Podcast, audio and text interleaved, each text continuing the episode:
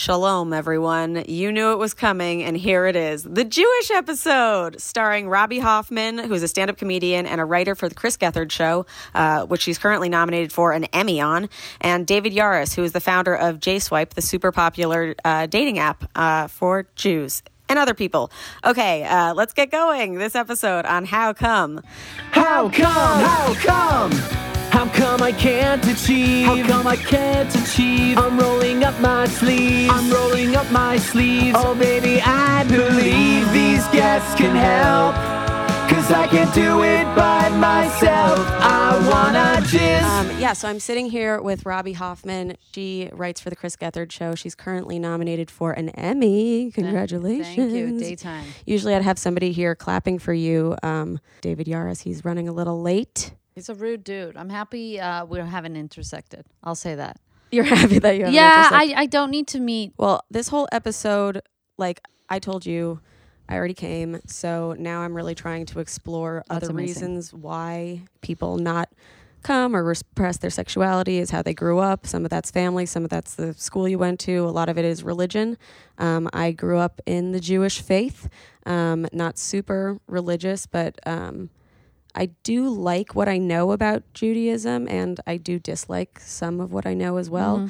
So I just kind of wanted to delve into. Um, you guys both obviously have different experiences with Judaism. Mm-hmm. Um, David founded JSwipe. Uh, we'll hear from him when he gets here, if he gets here. Mm-hmm. And you come from parents who went super religious at one point. Mm-hmm. And can we say Yeah, she's gay, you guys? yeah. I like one lady right now, but yeah, I'm gay. I, I blame I, I blame uh, Jewish men. I Like think that David it's not. Yeah, like David- I mean, Ooh, the sound of that fake doorbell that I put in in post production means that David Yarus has finally arrived. Like I said, he founded JSwipe. JSwipe is essentially Tinder for Jews and non Jews and, you know, people that want to date Jews. It's Tinder for Jews. Uh, but he's here and he also founded Millennial, which is. Millennial is a social media agency, and we do a lot of work in the Jewish community. We do the marketing for Birthright. Um, we've done some work with the Jewish Federations, Israeli Consulate, Hillel. Cool. Yeah. That's a lot of Um, work. We were making fun of you a little bit for being late. Neither of us are attracted to Jewish boys, mostly because she's gay and that's I- not mostly because. That's not No, mostly because. no. I, I just don't think Jewish men are great. Them. What are they? It's, it's. I, I Jewish men turned me gay. There's no question. I was surrounded by them. you told me before like that you've had encounter like you've you tried it on with guys both yeah, I Jewish, just, I non-Jewish. don't, and this is as a Jew talking about Jews. Mm-hmm. I also don't appreciate a non-Jew having this kind of dialogue about Jewish men not being within the faith. I think it's a very insular conversation that we can have Mm-hmm. from a knowing place. Um, so don't pile on here that you're like, I hate Jews too. F-" No, no, that's not what we're doing here. We're talking about our community, um, from within the community yeah which is kosher. And I want to I want to clarify that I don't think Jewish men aren't great. I don't think they're attractive, right but I I'm I I think they're very good at other things like comedy and different things. and ca- accounting Very very good at accounting. Mm-hmm. Yeah. they're very great doctors I just want to say I'm really happy to be here with you guys. i'm so happy that you It- arrived It's funny because like i thought you were gonna bail on us bail on you, girl, never. we're we've done funny about foreplay An hour. So had I known, of course, that our Mm-hmm. honored guest would have a hard stop, I would. I be, got a haircut at five. to be fair, at Fair. Maria's hair salon in Green. i have a hard stop it's okay I i, just want to talk about Now the sex question. and love have you ever felt pressured by judaism to stay within the religion or um, to only have sex within the religion So essentially, I feel like I have pretty much had a free range childhood. Like Mm-hmm. my parents sort of let me just do my thing, and I had very little rules, and I luckily turned out loosely okay. yeah The only rule that I feel like I have in life, yeah in life, one, yeah is I have to marry someone Jewish. okay And it's been a really weird and funny experience because while I know that that's sort of a truth for me, Mm-hmm. why I accept that is a different story, which we can, you know, dive into, Yeah. but I'm still processing through Right. totally. Um, Were you guys super religious, or were uh, you it was like a considered? it was all, all I would say all all across the board. So uh, Okay. when I grew up like, really young, no, but then middle school, my parents got like more observant, and Mm-hmm. so then yes. for a while. The community I live in, my I'm from Miami Beach, Florida, so Mm-hmm. the community that I grew up in was like pretty religious. Okay. Do you know Sam Friend? The name sounds very familiar, but I'm not sure. Jewish geography happening live on the pod. That's what we do. yeah. Um, but then, anyways, so that's like the one rule. Mm-hmm. Um, yet, if I'm being honest, which we're gonna be honest Yeah. today, Mm-hmm. the most appreciate that. powerful um, connections that I've had, almost entirely, Mm-hmm. have only been with some people with people who were not Jewish. Mm-hmm. And is this men? Do you date men? No, Okay. yeah, they're great people, I'm sure. yes, Right. they are. Okay. Yeah. Because a Jewish man, it, like when you say date, like uh, marry Jewish, I'm a, I'm a lesbian Jewish person. Would you like that's nullified if it's gay, right? Is it? Like to your parent, like let's say you're gay. Let's say you're gay. uh, a Jewish man does not help your parents out. Just Oh to right, clarify right, right, for right, right. Why? Yeah, to A Jewish- clarify for the listeners, you want to be heteronormative married to a woman marriage. because then the children will be Jewish. yes, but. I, I think that my friends who are gay and Jewish probably have the same pressure. Oh, really? Right. of marrying someone Jewish. Okay. Yeah. Because it's you know I feel like I mean I don't know so I don't want to speak for Mm-hmm. them but I, I feel like they at least some of the people I've talked to Mm-hmm. have a similar pressure. Yeah. Interesting. Yeah. As a lesbian, uh, if I'm with a, another Jewish girl, we can have double the Jewish babies, Yeah. right? If it counts on the mother, Yeah. So then they go, oh, okay. Well, that's how good many for the can you team. have? Yeah. Okay, it's two wombs. Can you be pregnant at the same? We could. yeah. Okay. Now okay. We can talk. All right. Let's talk. This Sounds, sounds good. I like Do you it. I mean? Yeah. But that's yeah. like literally like so they do ask that question, Yeah. and then it becomes like okay, and now there's like a Jewish sperm bank. Mm-hmm. Oh, really? Yeah, so it's like it's like okay, if you if you're serious, we're serious. Yeah. we can open this joint. That's awesome. Jewish boys in there. They need some cash. So it's really, really funny that like, it's like, well, what are you bringing? What are you bringing? Let's talk. hmm I've had friends say to me, "Oh, I wish I was Jewish because you guys are so much more accepting." Is that true? About gays? Yeah. Um, yeah, I think actually the Jewish religion, as far as religions go, is pretty good about gay. Okay. Um, even the more religious sects of it are starting to deal with it. Um, there are Orthodox gay rabbis, for instance. Really? Yeah, and uh, the conservative movement, I think, has is there. I think that gay there are gay, openly gay conservative practicing Jews, Mm-hmm. um, and I don't think that exists in Catholicism or Islam Mm-hmm. or any m- other major religions that I can think of. I I I feel at think a lot of a lot of uh, Jewishness for me, at least, has been about the culture rather than the faith. yeah The only thing that I really loved in the faith is that my mom was always saying, "Question everything." Yeah which is very different from how some of my Christian friends grew up or how like any like even more religious all the Jewish friends even if they've been super religious have been like yeah you're supposed to question and study Yeah. and learn all the time which might be a reason that we adapt to different societies because it's yeah we're not question what's always been how do we fit Yeah. in and um, be successful Yeah, no, I you hit on it. I think that's why even I mean I'm not even qualified to hypothesize about why this is. Sure. I I would have to say for myself maybe it's because we've had to adapt moving around in the world. Mm. We've been wandering. mm-hmm. We've had to just dump in a place Yeah. and see what fits and what works and what we have to lose and what we have to, you know, um, within still keeping our community. And if we're going to lose this big population because people are gay, Mm-hmm. we'd rather not. We weighed those consequences. Say, how can they fit in this? What Yeah. do we need to update?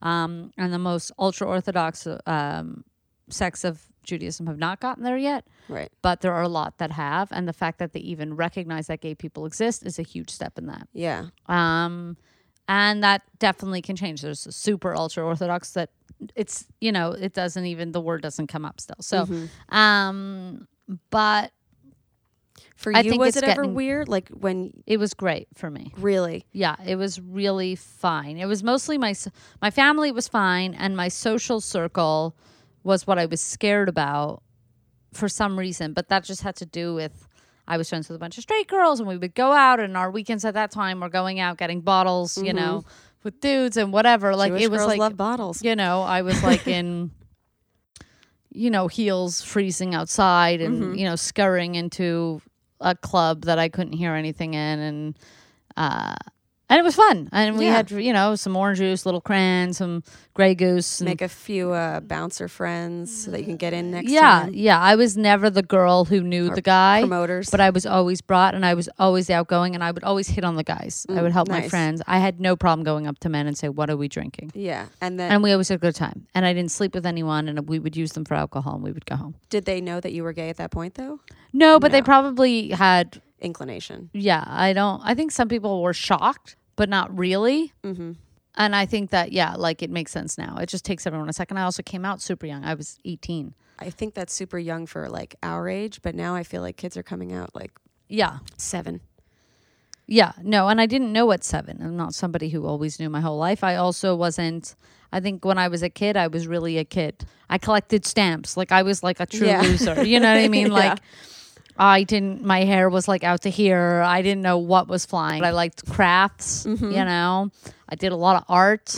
I loved any kind of a paint set. I did paint by numbers. I I knew I was gay really when I fell in love with a girl. Yeah. And that sounds like crazy, but I was like, and then I was hoping it. I was like, oh, I can't be gay. All this, it's like so much. Who was the first person you told?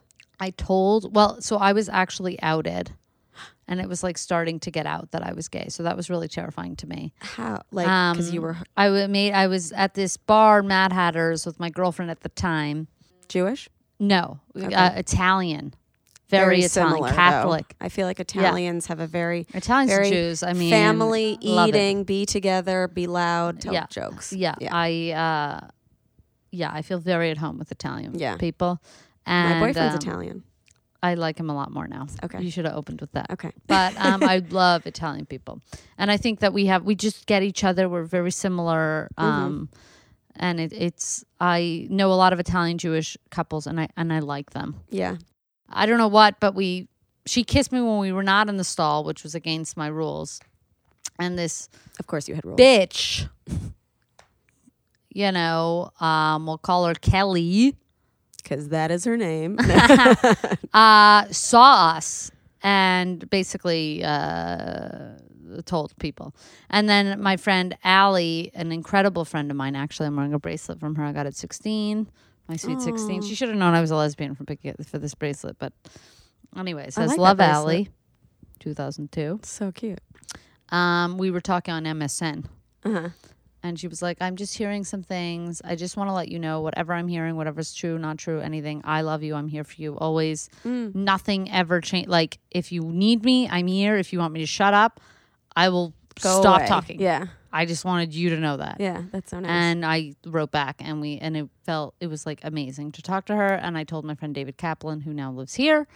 Shout out to David um, Kaplan. David Kaplan, his wife Essie, expecting their first. We're very happy. Mazel. Mazel tov. And then you told family after that, I assume, or Oh yeah, I told I, I told my family very matter of factly. I was my mother at this point. We were secular. We were, you know, very culturally Jewish. But so not, they came back to your parents. My mother did. My Okay. father is uh, Hasidic. I don't have a relationship with my father Okay. So what? How did they first enter into that? in the seventies. My mother explained. She's like, well, everybody was getting into something. I'm like, like ecstasy and like fun shit. Yeah, like Quaaludes. She's like, if you're asking if I had any friends, the answer is no. I'm like, okay, here we go. I can't. But like, you know, she this is a community. She was uh on her own a lot. My mother was is is incredibly bright. Um in a book smarts way, in a very highly intellectual way, and this was something that spoke to that. It really And they were it- married at the time. Or? and my my father was the same, really, really bright in this way, and this was a thing that they could engage in studying, Mm-hmm. things that they were both passionate about, and um, they liked the philosophy behind it and all this, and they they met and they were engaged uh, within weeks, Mm-hmm. and had ten kids by the time my mother was thirty. Damn. But uh, yeah, I think um, And then your mom uh, came out of it when? I mean, she's still, you know, she's on to something else. My mother now does like They're not. know, they haven't been together in No, no. My father's still Hasidic, but my mother, I think, falls in love with communities. I've talked about this before, but I think she's always still finding, looking. She loves still to learn. Mm-hmm. She loves this. So she's you know she's somebody who went back to school got a degree and she finished that well what else can i read what else can i suck up what else can i you know and my mother has read probably everything anybody's ever read i i it's really insatiable and now it's jews for jesus Okay. um, though she claims it's just messianic, it's not full on. But it is. She falls in love. She's excited. She even has like the new in love Yeah. vibes about Yeah. her. You know what I mean? She's excited. She goes to her group and she read this thing and It's that like thing. an addiction almost. It really is, Yeah. and it's a har- To me, it's harmless at this Yeah, point. You know, we looked up how much is Jews for Jesus raising. They're not doing very well on the money side. I don't think they have more than. They don't have enough Jews, I think, Okay, doing yeah. that. And so it's like harmless. So she wants to give twenty dollars a month to these people. We're like, okay, Yeah. and she's happy and it helps her and my father who was terrible growing up when we would have terrible things to say about him she would say everybody does their best Really. like she's never said a bad word about anyone so i'm always wondering who We she feels she needs to be her and I. saved by i know we're i'm like a huge guy i love it we're like what's the hot goss like Yeah. that's like Who my sucks today? yeah, like literally, but she's just literally a really kind and amazing Mm-hmm. woman. She left my dad and we were still religious for a while. We didn't overnight. Um we were still doing everything. So it was because of him, home. not the religion.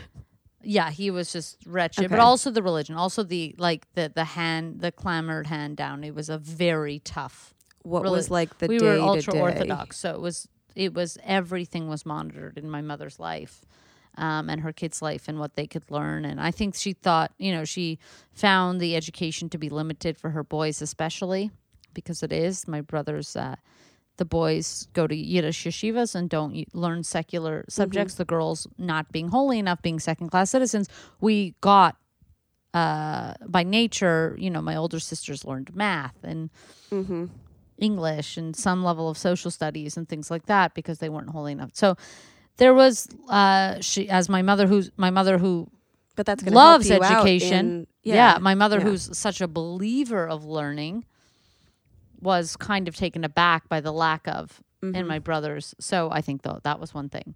You know, there was um, an inherent racism that was happening. That Yeah. anybody outside was bad. She didn't. My mother grew up a nice Canadian girl. Mm-hmm. So she didn't, you know, in a Yeah, secular I Jewish mean- family where everybody, where my grandfather worked with people from everywhere. Mm-hmm. Cubans and Colombians and and and a melting pot that Montreal was. Yeah. And she grew up with that. And so the idea that everybody who wasn't this exact kind of Jew was inferior didn't work for her. And she started seeing, well, this is against some other morals that I had fundamentally. And um, it's a process, you know, it wasn't an overnight situation. And a lot of our customs in our house, even later when we were in high school and more secular Jews than ever, we were still completely kosher. Mm-hmm. And Are for me, I thought that was now? secular. No, but we had two separate plates still. I was still the most religious of anyone at my school, even Yeah. when I thought I was like secular. Yeah. So wait, when she left, she took all of you. Yes, we all Okay. left, my, which is Okay. which is for this community. Um, Big deal. really, yeah, really, she was an outlier. Our Mm-hmm. family was an outlier, um, but she had the support of her secular Jewish Yeah. parents. My apologies. I have to take my birth control. That's what this is. Could you imagine? I don't take birth control.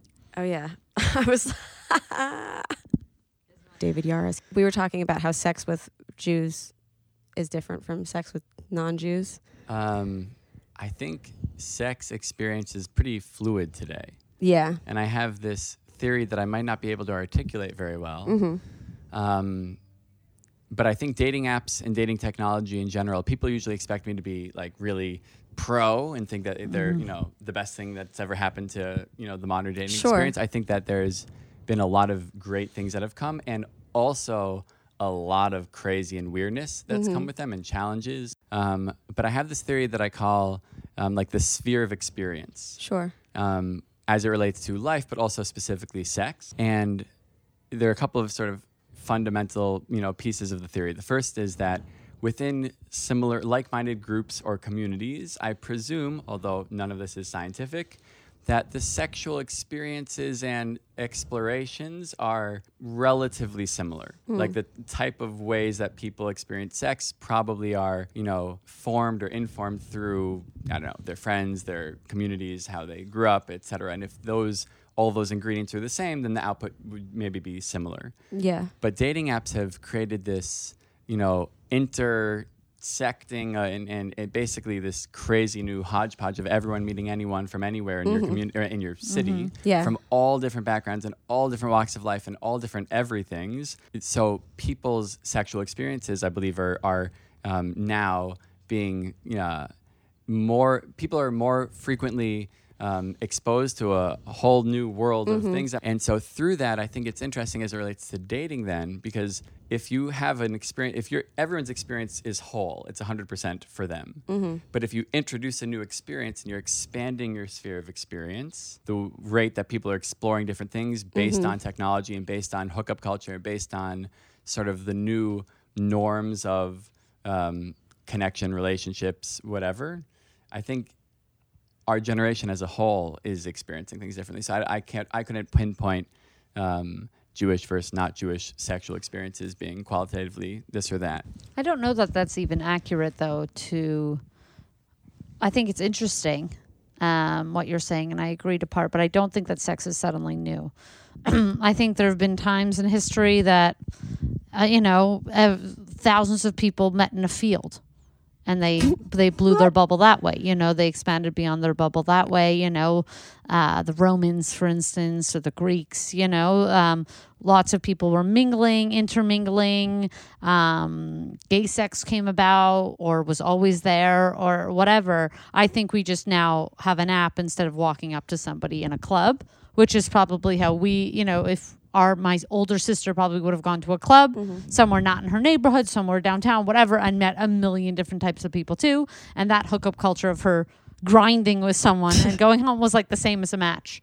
Mm. You know, if you if you had to like quantify My- But my- it- what a it match is- My main question about that, though, and that's fascinating, and I should learn more about the historical experiences of sexual exploration, but is in the way you're saying it, it's the Romans had their thing, and then the Greeks Right. had their thing. I think my thought process now is that because of technology, It's the everywhere. Romans are connecting with the Greeks, are connecting No, with that's the Jews, what I'm connecting with saying. them, so That's what I'm it's saying. I'm saying all they scattered. all met together, mm. but just It's a outdoors. Silk you know? Road I, I mean fucking that, yeah. excursion. We, when we go to a club in the '90s, if you went to a club, that was everyone. It was the Greeks, the Romans, the Jews. The thing. it was just a different. It wasn't an app. So it this was is you the new club. yeah, it's a new virtual space. Yeah, essentially, it's just a virtual of- space yeah. where it happened. People went out and spent money. Now there's no money. There's no drinks. There's meeting and you know what I mean. So it's just a different milieu. Well, what's cool about this virtual space, especially JSwipe um, and other apps that are similar, where it's saying, okay, you getting on this specific app, you, you're looking for this specific, specific type of person. Um, I guess you could go to a Jewish mixer or something and look, um, but you couldn't go if you were not Jewish. Uh, to sign up for one of those things, whereas you can sign up for JSwipe if you're not Jewish, and you can look for a Jewish partner. Yeah, we have. Uh, I think it's maybe about ten percent of our community is anyone. Mm-hmm. And people ask me like, are non-Jews allowed on JSwipe? Which I think is it's such. A, it's an interesting question that they even have to ask. Because Mm-hmm. for me, of course, only because it would be so weird and like horrible not to allow someone to. Right. But I will say the users can control their filter settings for who they want to see. Do you have to download it like three times before it lets you download?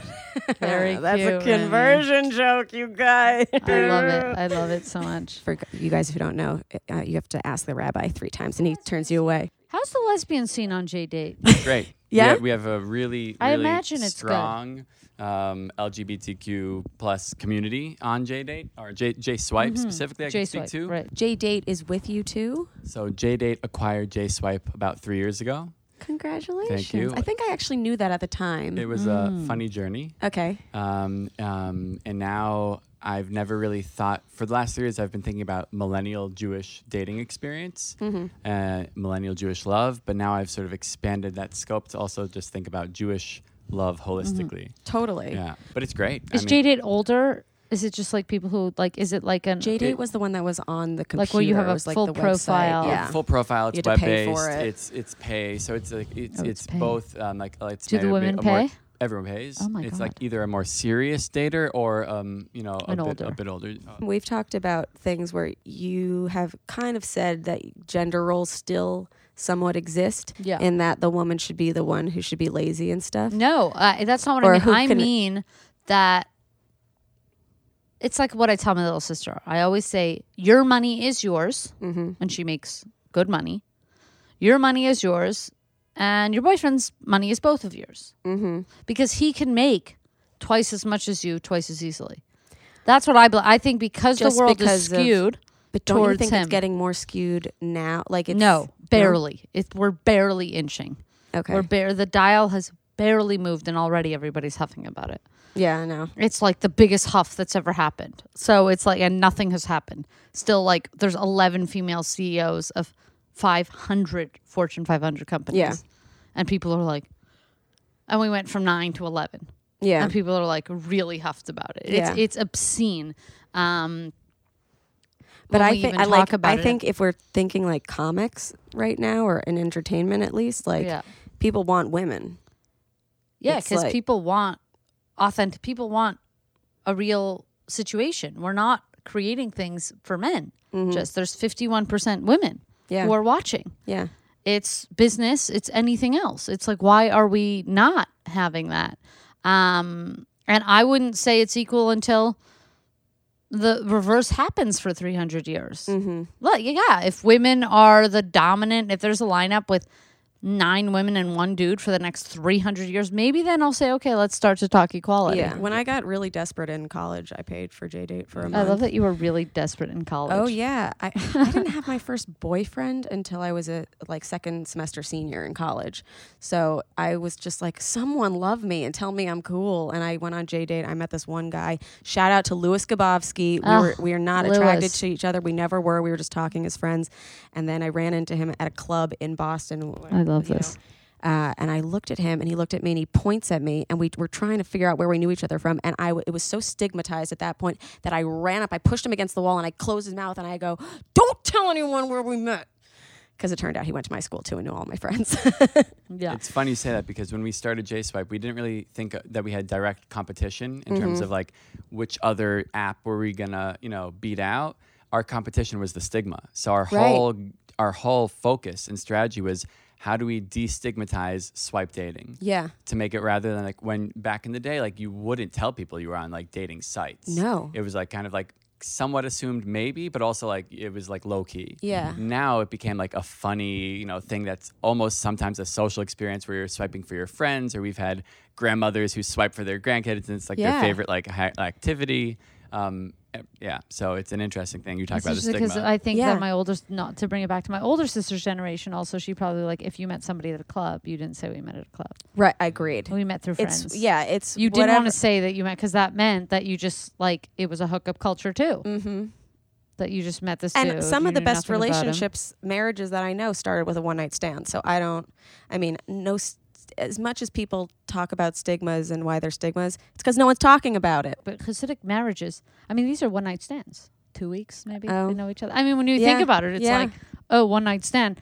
I mean, historical marriages are one night stands. yeah you're right they fucked once, and had a kid at the same day they got married yeah and met a week before. So Yeah. what's what's different about that? that's such a good I don't think it's a new thing in history. I think it just that connection is an incredibly important connection yeah that I think that we have stigmatized over years, but it's actually been how people have done it.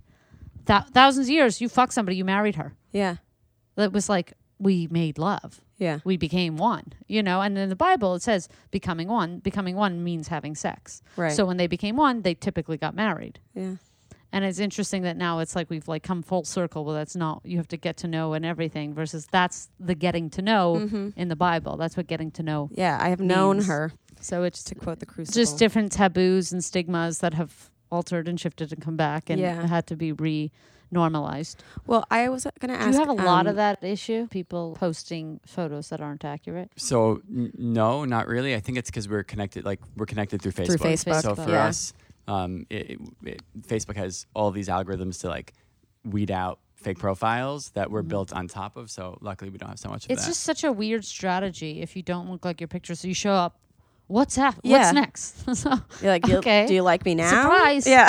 I like I, I don't even know where you go yeah. after that. I don't know what the dating is. It's strategy interesting is. because lots of dating apps have like talked about introducing video. Yeah. Because hmm. theoretically, I would say, I don't know, conservatively, maybe one out of five first dating app dates you go on, you're like, right when you get there, it's not that you even look different, but like right when you get there, something energetically, you're Yeah. like, uh, but then if you're a nice person, which hopefully most people are, like you're committed for two hours, ma- you know, eh, hours. What, what, an hour, whatever it is, you're like you're there. Um, and so people say like if you were introdu- if you were to introduce video, whether it's sort of recorded video or like FaceTime type eh, technology, you would be able to remove that because you'd be able to suss it out on video before you book off an evening, then go Mm-hmm. somewhere, then show up to know if you could like vibe with someone through some yeah. like it's so easy to like misjudge someone's vibe and then like, you're reading all of their texts and Mm. stuff like in a certain tone or whatever and then you meet them and you're just like I was wrong. You didn't even know what sarcasm was. You genuinely thought that was a country. Okay. There should be like speed. Like I I I met my girlfriend in life, but I'm out a lot for my work, and um, and I'm visibly lesbian, so I feel like women who are talk, you know, come up to me in a way that's not, you know, Yeah. um, so it's been helpful and it's been excellent. But um, I I would wonder because I wouldn't stay two hours. I've been on a first date that wasn't through dating where I wasn't, and I didn't. I finished one beer and I said, I'm not feeling it.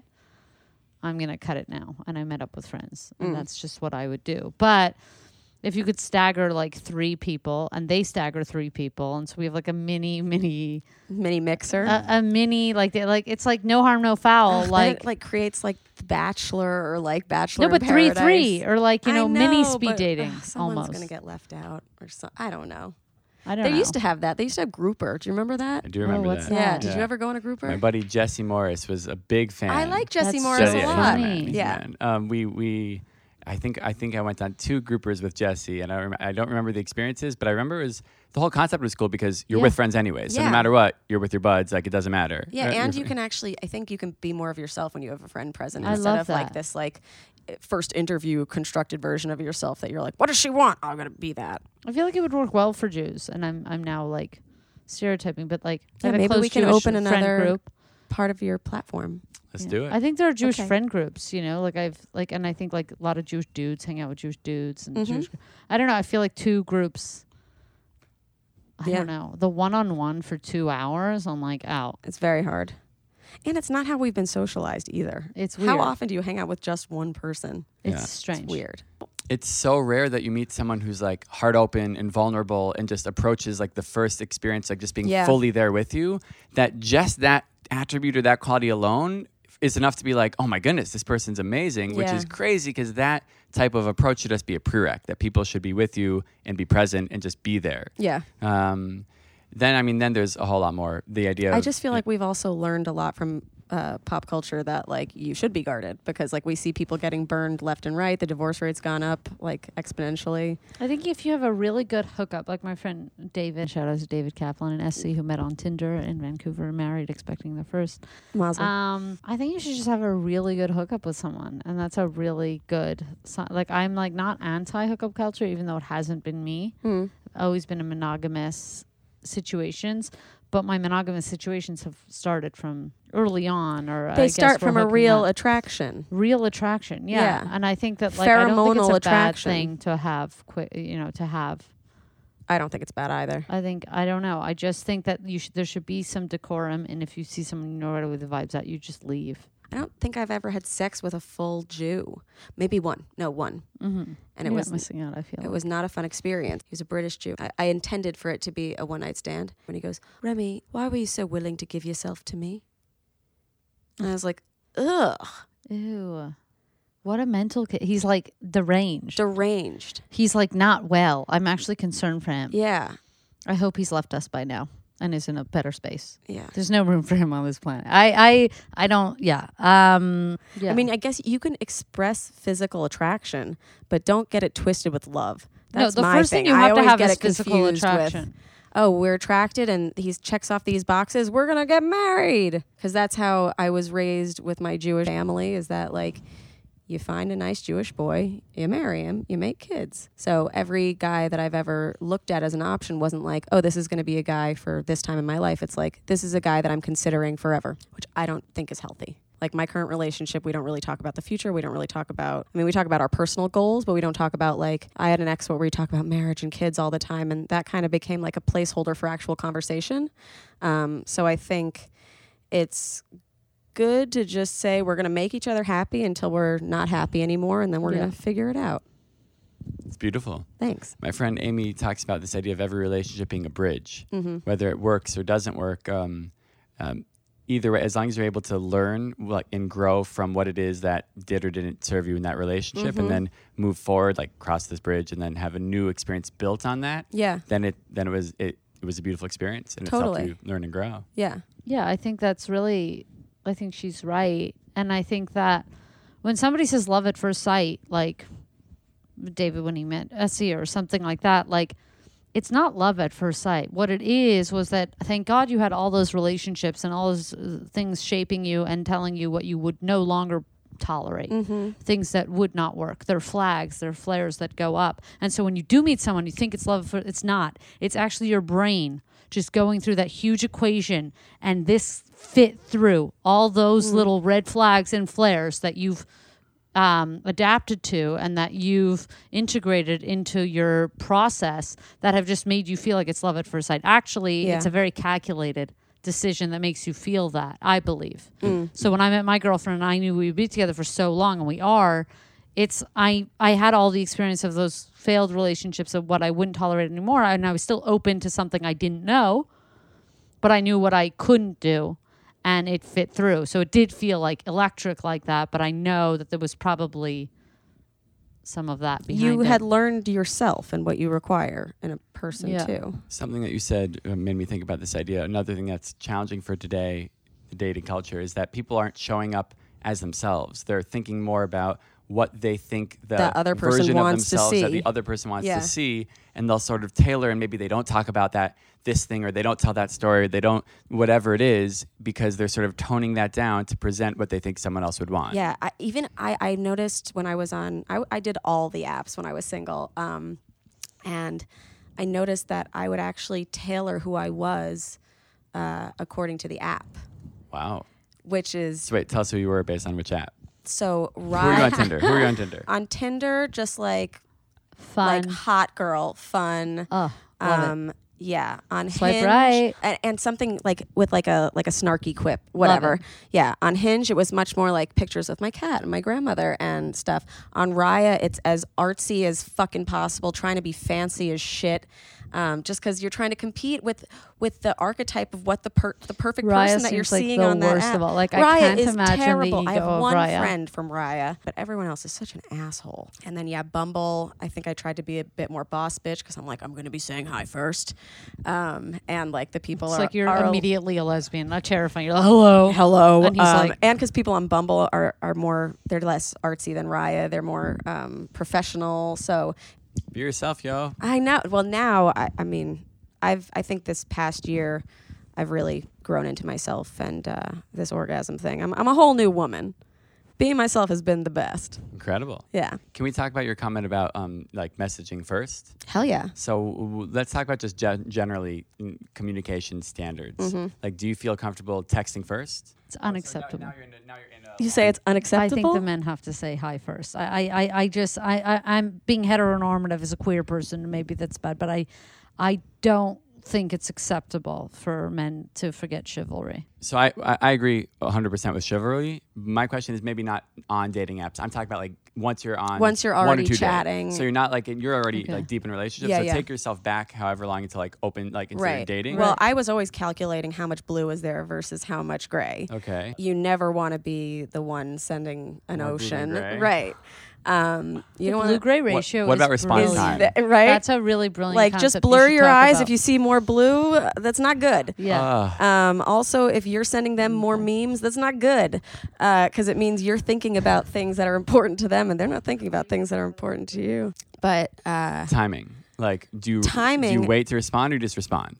so you I played the game. I- Ah, this kills No, wait, me. no, no. wait. I Dating is a disagree. I disagree with Robby. And here's why. Because I, uh, I made this little dating manifesto actually, and I wrote it like four years ago when I had just gotten out of a relationship. So I thought I was guru on relationships, and like you know when you just get out that you think like everybody wants to date me now, and I have I have the secret. Um, the secret was I was still dating like I had a boyfriend, and that's why people were attracted to me because it was this standoffish yet really chill vibe. So I always tell people when you are trying to date somebody, date them like you have a boyfriend. If you have something to t- say and you want to do something with them or something reminded you of them, you have something to say, text them, say it casually or whatever. But don't say it so sexy that if your boyfriend found it, he wouldn't like that because you don't ever want to be the one that's like, like, instead of hey wink so face what are you doing no no This is my Liter- favorite. literally You're not wrong. i don't think i'm wrong at all No. um don't text them at 2 a.m your boyfriend's going to see that he's going to be pissed or your girlfriend um don't keep the conversations that you have with that person on your phone delete them After each conversation, you delete the conversation. i think after it's been like like three scrolls wow. delete it And why? because and I- I'm a girl, you're so this is coming from me. You get fucking attached. You reread it and you start to think this is something more. Even even I'll go back and I'll look at tagged pictures of me and a guy or whatever. Untag them so you, you don't have them all in one place because that makes it seem like Yeah. there's a relationship when it doesn't really exist. Um, so yeah, try and make the relationship not exist on the surface or anything or how you feel until it actually exists, and then give that person your all.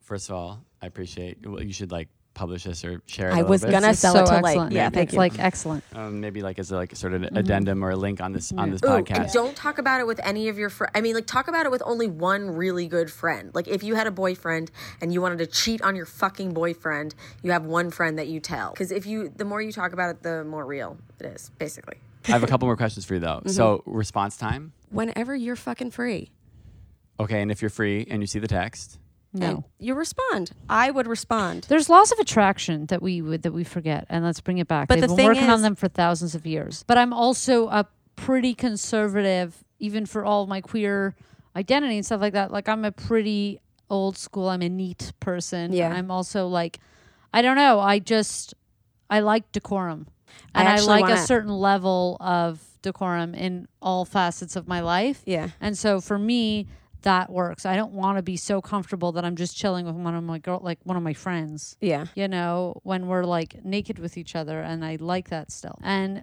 we text each other back and forth all the time for sure. But I'm just saying that we also are cognizant too. Like I don't know. Do you watch? Did you watch the marvelous Mrs. Maisel? Yes, Loved it. Loved it, right? Too. Same, same, same. same. Jewish comedian.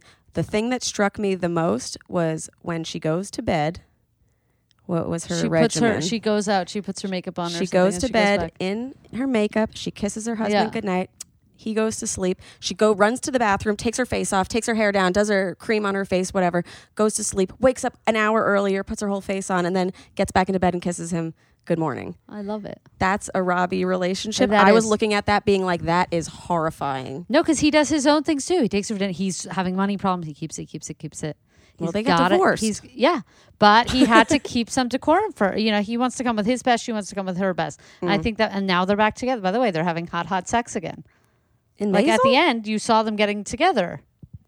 did they? Yeah, they she snuck. it's He like the snuck last into the room. like, yeah, Oh, they- really? He snuck in through the window, finish it, 'cause you gotta finish the and like he had I to thought I did. Maybe I fell asleep or I was But too you know what high I mean? or They something. kept it alive. yeah. Something Okay. he said. I All mean, It's a fictional show. Um, all right. So you had hooked up with both Jewish and non-Jewish men before Yes. coming out, Yes. and you had said to me earlier that you felt bet. I mean, the sex was better with non-Jews. Well, I haven't had sex. I was hooking up. I just Okay. mean the energy. Okay. I was still young. Um, but I mean that I felt like there was some kind of like the non-Jewish guys were were cooler. They were into having a girl. Mm-hmm. Like, and with Jewish boys, it was like they were the prize, and they weren't the prize. Mm-hmm.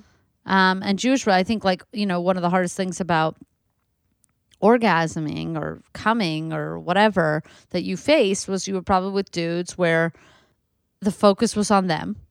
And so you're thinking like anytime, you know, like you're giving head, no problem. But if they go down, you're like, oh my God, I mean, it's too long. Like, how's he doing? How's he doing? How's he doing? Whatever. And you can't get out of your head. And they do nothing to make you feel better Right. Yeah.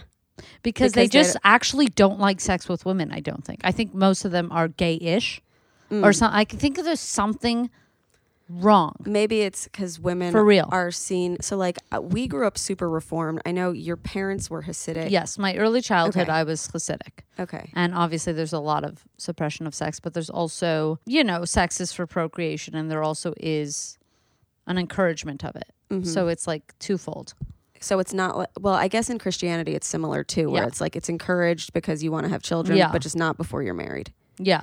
Exactly. Um, I went to conservative temple with my grandparents a few times, Mm-hmm. and even there, it was like very clear that women were second class citizens. Oh, yeah. Um, because you you'd be split up, you weren't allowed to touch each other. Like when I was on birthright, I learned Mm-hmm. a lot because I accidentally went on an Orthodox trip, and we split into girls and boys, and all the girls went to a mikveh, and we learned all about that. Um, that was interesting to me. By that, do you mean like got in? No, Okay. no, we were not. Yeah, you looked scared. Like, Would you like to explain to the audience what a mikvah is and the whole process? Because it's been two years for me. Sure. By Okay. all means, first I'll say I am I am Not not, even close to a rabbi. Yeah. Um, but a mikveh is a uh, Jewish um, ritual bath Mm-hmm. um, that is um, used uh, for uh, you know thousands of years, but to cleanse and purify oneself at different occasions throughout the year. Mm-hmm. And those different occasions are once a month when the woman is on her period. Um, and I have mixed, I have mixed feelings about the things that we learned in the mikvah, um, because the woman who was leading us through everything and teaching us was saying how her and her husband weren't allowed to touch before they uh, got married. They were dating for two years. They couldn't even touch fingertips. And then when they finally did under the huppah, there was this electricity, and uh, it's amazing. And it's something like they had never felt before. Then they had sex, and then it is his duty. I learned uh, to have sex with her whenever she pleases. Um, is that something that you think all Jewish men So- practice? Because I think they should. Uh, well, uh, let's just go to the the uh, the mitzvah, the Yeah. Mm-hmm. uh, commandment, or the good deed. In this case, maybe a very good deed. But anyways, um, I don't know many Jewish rules on sex, but I do know that it is a commandment Mm-hmm. that the man should please his woman um, at all times, whenever she'd like. Does it say anything about an orgasm? But it, or is Ah. it implied? I I think it's I, I, let's let's say that it is up to her to define what please and pleasure is. So it could be like, give me a pedicure. Yeah, you know, people interpret it Goddess uh, worship. in all different ways. Yeah, Yeah. down. Okay. So that's a that's a biggie though, because people don't think uh, of that. Um, and I, Well, I don't think of that, especially when I'm thinking of the fact that she has to dip herself in water and not fuck for two weeks or be touched.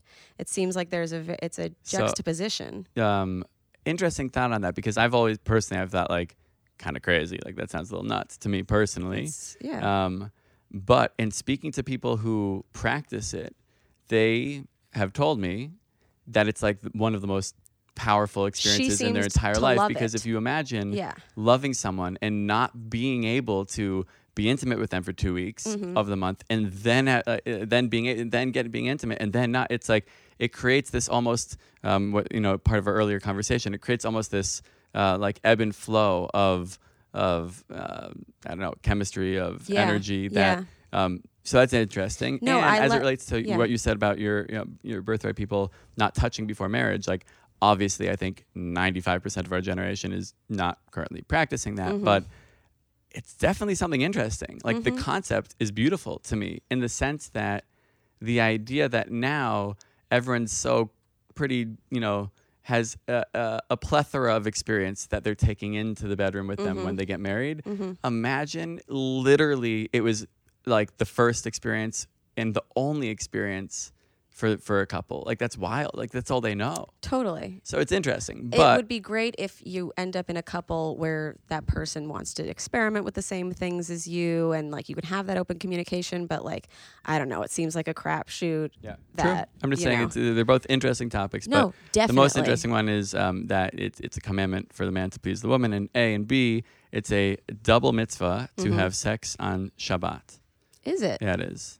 And a mitzvah is Uh, a good A good deed, a commandment, and Mhm. something you know yeah that nice Jewish boys and girls should do. so and shabbat is from friday at sundown to saturday at sundown so i mitzvahed myself this morning Fantastic. yeah Yeah, double mitzvah technically.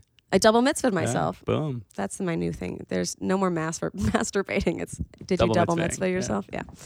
um i think a lot of jewish religion too is like i i, I could yeah i don't know if this is like 100% spot on but it feels like a lot of it has to do with just what's logical and healthy um so like even foods that were made kosher in the beginning like shellfish and pork and stuff that's because those foods were dirtier at the time and Yeah. more likely to get you sick Yeah.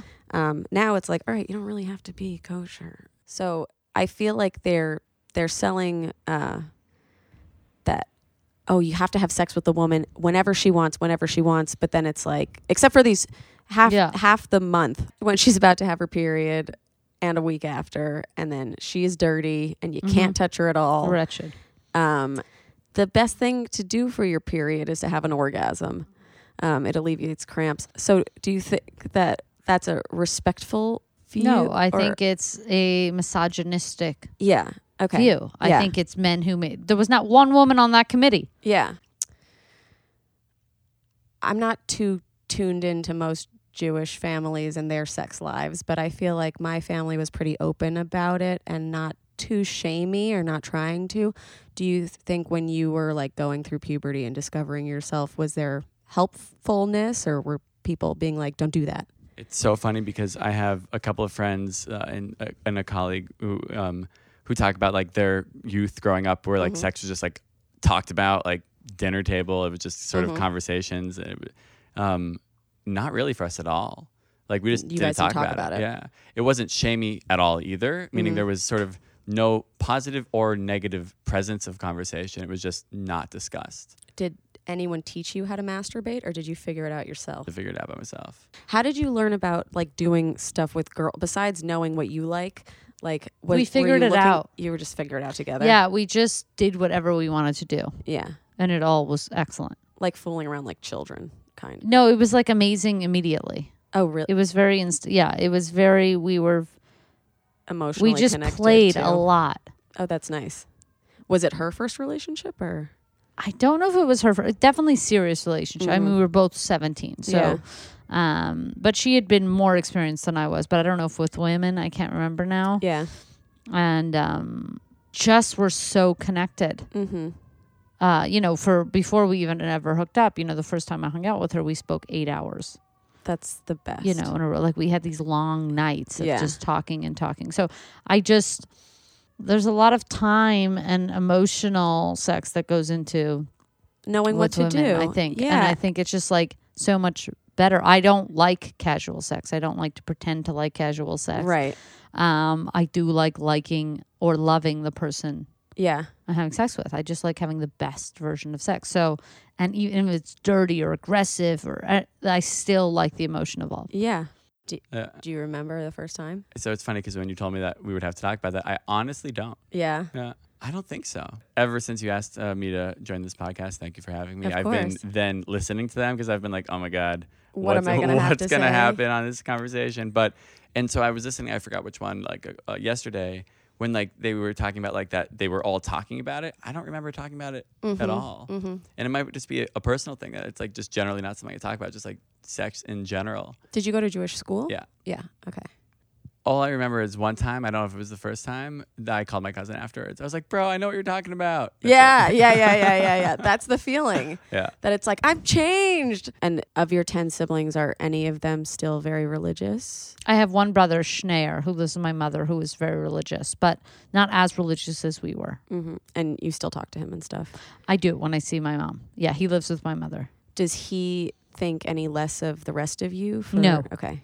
That's no, great. he's he's wonderful, and I think the level that he practices and what works for him is is helpful for his mental health. hmm I think. I mean, I think religion can be really nice Yeah. structure for I think it's people good for him. who are uh, not necessarily lost, but who need it. Need it, yeah, he needs it. So that's the way I see it. Ends up working out. Yeah, and you can schedule things properly. That's what most people in poly relationships say. The scheduling is the hardest part. That's hilarious. Yeah. What's interesting to me is that I was only really first introduced to polyamorous, I don't know, word culture experience like two years ago. I was on this Israel trip, and then there was this uh, someone on the bus that was like talking about it openly. I find that people who are you know in that community are very comfortable and Yeah. you know very vocal about it. And Well, they have to be. They have to be the example because they're new. and something that he was saying, I was like, okay, so I have a question for you because I, you know, I'm dating different people at once, and you know, but I, I, it is in the interest of finding someone. But nonetheless, like, how do you bring up when you first meet someone that you're you that this is just how you do it? Yeah. And his response really blew my mind. He basically said, "Listen, I've been, you know, living in New York City for 5 years. Pretty much every single I know is polyamorous. They just, they just don't, don't, admit it. it. And it's the honesty thing. Exactly. That's right. All- That's I was like, "Oh my god, that's so true." if we just go into it, okay, we're in this open relationship. It- it- I think it's so much more respectful, on, like Yeah. honest, open. It's most of my friends who are single are dating multiple people, but culturally we don't have that conversation with Yeah. these people early on, and so then it's like it's just weird. But if it was just more open about it, to Yeah. your point, I think it would be a lot, you know, clearer for people to understand where people were at. Do you think um, that that fits into Judaism in any way, or do you think that like you know our forefathers would be really embarrassed of us and not want us to participate in something like this? Well, I'm trying to think like OG Judaism forefathers. I'm pretty sure that actually they, Had multiple. I think they had wives. you know situations like that going on. So That's I what I was. I was leading you to water. I don't thank you so much. uh, I, I don't think they would be too disappointed. I think they might be like, oh, interesting, comes full circle. Yeah. Um, but um, at the end of the day, I think for me, it's all about people are who they are, respect and love difference, Mm-hmm. and whatever makes someone happy, fulfilled, and living a meaningful experience, whatever that means to them, right? Is, Yeah. is, is beautiful Yeah. across the board. I love that. I think we should end on that wonderful and happy and heartwarming note. Um, thank you so much for being here. Where can people follow you on social media? Um, social media, I'm at David Yarus, Y A R U S, across everything. Mm-hmm. Um, hit a brother up on Insta. It's my probably where I'm most active. And then also, JSwipe has really funny content. Um, It shout does. out to my girl Steph uh, on the team who um, who curates and, and creates some of that. So it's Your it's ads funny. have been funny around town too. Appreciate that. Yeah. Um, at J8 and um, anyway, spread love. My my mantra for this year is possibility and abundance. Awesome. Yeah. Robby, I just have to ask this at the end of every episode. Uh, did you finish? I like blue balled it. Oh, you blue balled it. All right, goodbye. but thank you for okay. being here. Yes, thanks for having me. nice Lovely to meeting you. you. Good Shabbos. Shabbat shalom. All right, and I just have to be courteous to you as well. Did you finish? Most definitely. All right. Thank you for coming. Thank you so much for having me. It's not you, it's me. I try so hard to finish honestly. They say you'll know when you go all the way from A right down to O. Oh no, I think that I still got a ways to go. Oh, oh. I'm sick of this and I have got to know. How come? How come? How come I can't achieve? How come I can't achieve? I'm rolling up my sleeves. I'm rolling up my sleeves. Oh, baby, I believe these guests can help. Cause I can't do it by myself. I wanna just. So where is this dud? He said seven minutes. You see, this is the Uh, problem with Jewish Jewish men. We're two Jewish women waiting here. I've come here on time at two o'clock Y- You came five minutes early. because that's the way I am. Yeah, and I, I almost didn't have time to put my little schmear plate together. I literally. Do you see how great Jewish women are getting? Look at this plate she put. Like Got matzah, no, like four, white fish, tuna fish, egg salad, and cream cheese. Beautiful. like they're getting better. I look at my sisters. And I'm like, oh my god, these are incredible women. My Oh, Jewish yeah. women friends, phenomenal. No, we're getting better all the time. It's just yeah, it's like I'm proud of us. Um, really proud of us. Like women are not coming. yeah. They just are not. You're not doing it. I'm happy to give a lesson. Oh yeah. Um, you know, and I did. I, you know what? I have given two lessons to two Ryan Abrams. I drew him once. The, we went really through it, Mm-hmm. but he was the kind of guy who was like, "What? I want to know what." He was great, and I really, you I think my trip, what oral? yeah, Okay. Nice. and just like where he should be focusing and different things like that. Had you done it yourself before, Uh, like at, while you were instructing him? Okay. Yes. Okay. Yeah. Before I even lost my virginity, my hetero virginity, Ryan, I had had a full girlfriend Oh, because really? I was 21 with Ryan here. Okay. Yeah. And then, but I had already been with my long term first girlfriend. Okay. But I decided I wanted to make sure, make sure. You I, had sex though with a with a male. I had sex three times. Nice. But like literally, I think a total of five or six thrusts. pumps. And nobody came Mm. in either situation. It was actually in New York. I lost my virginity to my good friend Ryan Abrams, who I'm still very good friends with. Him Shout and his out to wife, Ryan Melissa Abrams. Buck, excellent people. Baby on the way. Um, Soon, I think they're gonna try soon.